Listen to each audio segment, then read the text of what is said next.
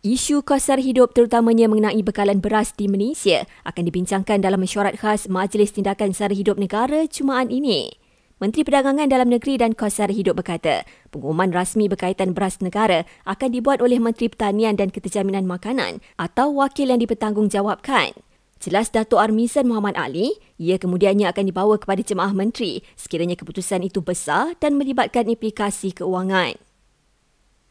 Dalam perkembangan lain, Lembaga Kemajuan Pertanian Muda berkata, musim panas dan kering yang melanda negara, khususnya di Kedah, tidak beri kesan terhadap aktiviti tanaman padi.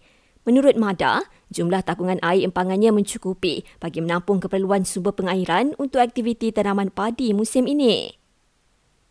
Seorang budak lelaki dikuatiri lemas selepas hanyut di bawah arus ketika mandi-manda bersama rakannya di Sungai Tembeling, Cerantut.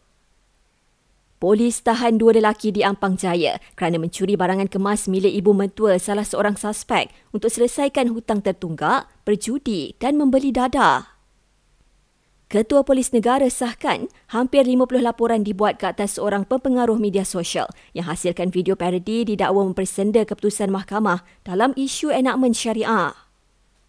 Dan Stacy yang memakai maskot bunga matahari muncul juara The Mask Singa Malaysia musim keempat.